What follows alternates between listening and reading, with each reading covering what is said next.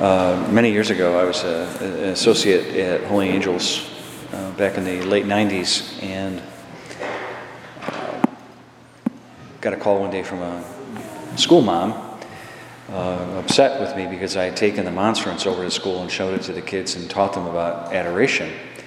And, you know, the monstrance uh, with that thing with the, with the host in it to show the host so people can adore our Lord in the Blessed Sacrament. So she was upset about that for a lot of different reasons. Um, didn't believe in it and, you know, just uh, didn't want her daughter to be doing stuff like that. So said, why don't you come in and uh, we'll talk about it? And so she did. We had a meeting and I tried to explain to her about adoration and what it really meant and where it came from, the history of it, and all this kind of stuff. And and she was, you know, very polite and uh, but struggled with that. And so at, at, at, the end of the meeting, you know, it's Thursday, so they, we had Holy Angels had adoration on Thursdays uh, all day. And so I said, let's go over to the church and at least we'll, I can show you what's going on over there. And, and once we got over there, I said, well, why don't you spend some time? We'll just sit here and uh, I'm going to pray. You can just sit here or pray or whatever you want to do. And she did. And so we had a couple more meetings after that. And uh, same thing, we'd go over to the church and we'd do adoration afterwards. And and it was fruitful. I mean, her, I mean, her whole idea of adoration changed. Well, then uh, we had another meeting scheduled, the last one, and she didn't show up. She blew me off. And, and I'm sitting there and waiting, and nobody, she didn't come. It's like, all right. I have some time, I'm going to go over and do some adoration. And uh, with that free time, and uh, I walk in, and guess who's sitting there? Guess who's kneeling there? It was this lady. She had, uh, she had kept the appointment, just not with me, right? And uh, was good. Um, so that was a wonderful thing. And I asked her about it later. I said, well, what changed? She goes, you know, I just realized that when I, adoration, it's real. And I, I come and I talk to him and he would speak to me, uh, which is like the best definition of adoration you could possibly have. And it changed her life. And uh, she became a regular adorer at, uh, at adoration. And, and I'm going to talk about that at the end of the homily about adoration because we're getting ready to open it up over at Crane Road uh, every day of the week, except uh, 24 6, 24 hours a day, six days a week. But uh, before I do that, I just want to, you know, talk about like that, that idea of like Jesus speaks to us in adoration. Uh, he speaks His word to us. Uh, the Word made flesh. The Word speaks His word and we receive that word so that we then can give that word to those who need the word. Word, all right. Um, he speaks his word uh, so we can receive his word. And what does that word do? That word changes us. It tells us what we need to hear, it gives us what we need to receive. Uh, it, it creates a whole new life of goodness in us. What, is, what does Jesus say? Uh, from the fullness of the heart, the mouth speaks. What's in your heart comes out of your mouth. So, what's in your heart is what you allow to come into your heart. And that's what comes out of your mouth. So, if we, if we let bad stuff in, that's what's going to come out. If we let good stuff in, that's what's going to come out. So, Jesus is that goodness, that word of goodness that comes in so that we can actually witness to His goodness through our speech, every thought, word, and action of ours. We can do that. But if we don't let Him speak to us, if we don't listen to Him, if we don't let His word take root in our hearts, then what, what's going to come out of our mouths, right? Not good stuff. Um, we let a lot of stuff in, and some of it we shouldn't. I was. Uh, uh, talking to some young people recently, and uh, they were uh, talking about a show they were watching. Um, and and so I went and I didn't know anything about it, and I stumbled across it, and I started watching it. I'm like, oh my gosh, this is like the worst thing I've ever seen on TV. It was horrible. And about young, it's about young people in school, high school, and just their lives and how they live in this darkness and every every other word was the the ultimate bad word. Um, that's all they. I mean, just their speech was foul. Uh, their behavior was was immoral. It was a pornographic even. Uh, I'm not going to tell you what the name of the show is. Um, one of the teenagers at the last I preached. I had the eight o'clock at uh, at Crane. He's like, "Tell me what the name is." I'm like, "What do you want to know so bad?" It's because he wanted to watch it. And uh, I said, ask your, ask your parents, ask them. Ask them to watch it with you. Uh, there you go. Uh, and so it just it, so this show is just this dark vision of adolescence, of family life, and and how it, all this awful stuff comes into them, and all this awful stuff comes out of them.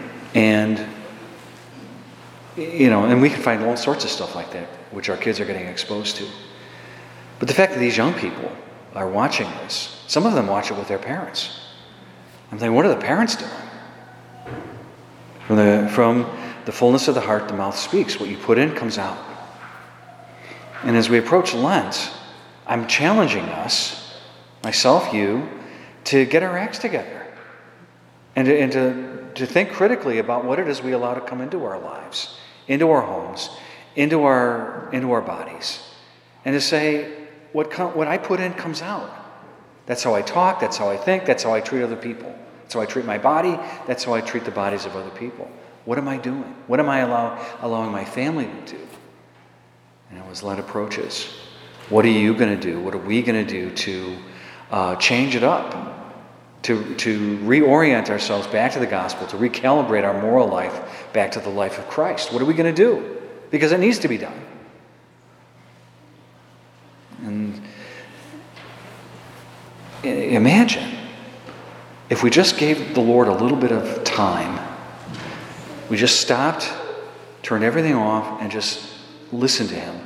Let Him speak His word to us, so that word was in our lives, so that we could give that word to our spouses, to our kids, and to the people that the Lord puts in our life uh, to help, to speak that, that word of His, to be that witness. So, in other words, take that big plank out of your own eye, take all that junk out of your life, so you can actually see what is needed in the lives of the people that you love. So you can help them.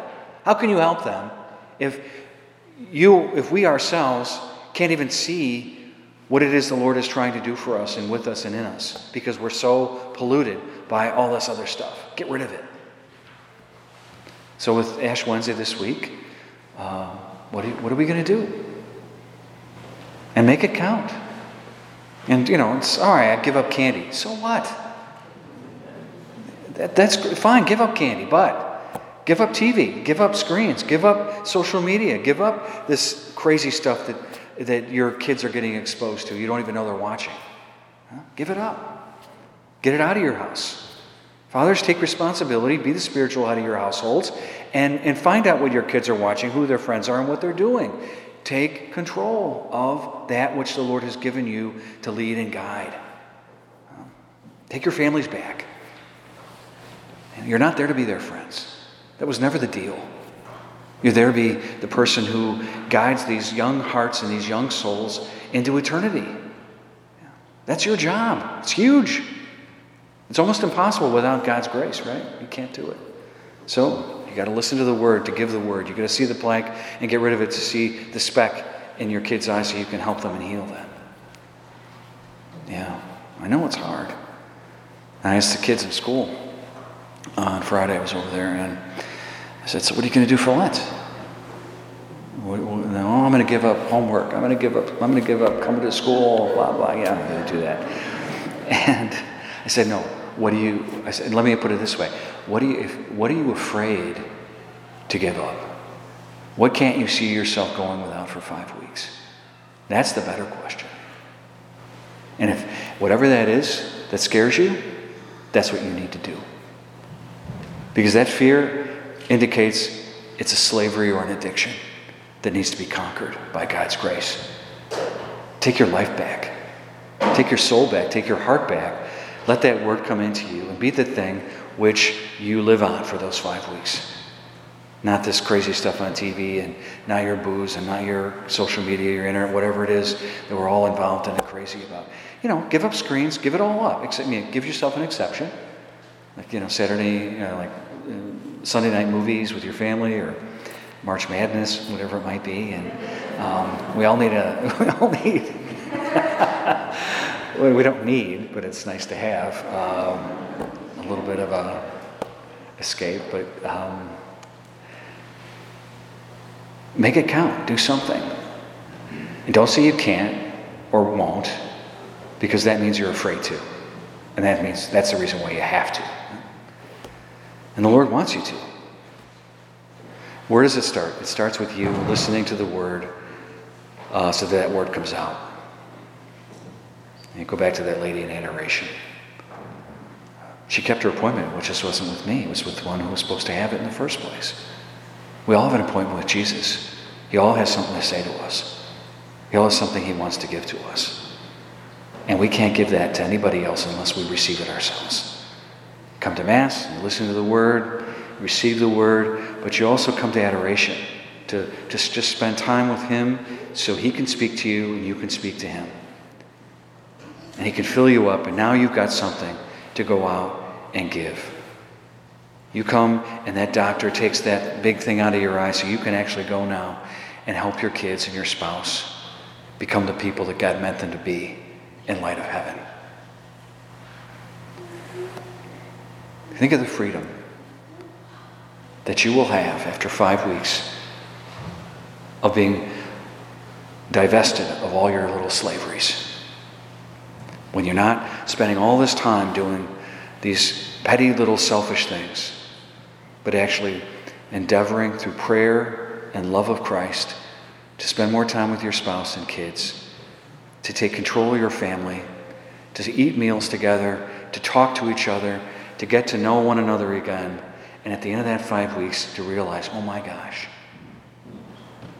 the Lord has taken my family in his embrace, and he has given us our lives back. Praise God. You have the power to do that. So let's do it. Amen? All right. One last thing, and I'll be done. Um, adoration. Uh, like I said, we're getting ready to start. Uh, uh Steve Black and his company has been so generous donating the carpet to uh, the Adoration Chapel. Uh, just told me that it shipped. It'll be here this week and then have to, they have to do some prep work on it. And so within a couple of weeks, they should uh, start the uh, um, start the carpeting out at the, the chapel at Crane Road. And we got a little bit of work to do on the altar, some work to finish up the confessionals, getting the chairs ready to put those back in, and we're ready to start adoration on the third Sunday of Lent. Either myself or uh, somebody else, another priest perhaps, might uh, preach on all the masses that weekend to get people to sign up for adoration. On that third Sunday of Lent, we'll have a sign up Sunday where we'll have some volunteers who are available to uh, show you what the hours are, and, and, and uh, you can pick the hour that you want to sign up. And, I, and I'm serious about this now. Um, we should all be in this together, right? If, so, if somebody's in the Adoration Chapel praying for me, I need to be in there praying for them. And uh, you can do it as a family, take one hour for the whole family. So when that day or that hour comes and you can't make it, you say to your son or daughter, ah, I'm busy, head over and uh, pray for your family. Pray for me, pray for yourself, and whatever else is going on in your life. Pray as a couple, pray separate, whatever it is. But every family needs to take an hour. And um, so we'll have a sign up Sunday, and we'll do that. I mean, ask yourself this question Jesus, in real prayer, say, Jesus, do you want me to spend an hour with you? What's he going to say? No. Uh, he's going to say yes. He already has said yes. It's just up to you whether or not you're going to answer that, uh, that call on his part to, to spend an hour in adoration with him once per week. So sign up Sunday in three weeks, the third Sunday of Lent, and then we'll take the rest of uh, Lent uh, to get everything organized. People, you know, so they feel comfortable and they understand what they're doing. Um, and that's partly what I'll be preaching on the third Sunday is not just why adoration, but how. How do you do it? And um, to come to realize how easy and beautiful it is.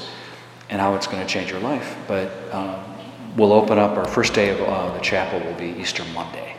That's when we'll open up. The Lord willing, the creek don't rise, that'll be our day. Uh, Easter Monday.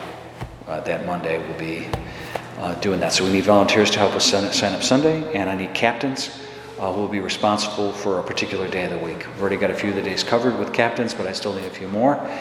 Uh, but I, I just need you to be praying about which hour, which day you're going to take. Not whether you will, but what. Amen? All right, that's going to be great. I'm so excited about the, the chapel and the, the things that are going to happen in our parish and in your families because we have adoration and daily confession. It changes everything. All right. Um, let's stand and pray. I believe in one God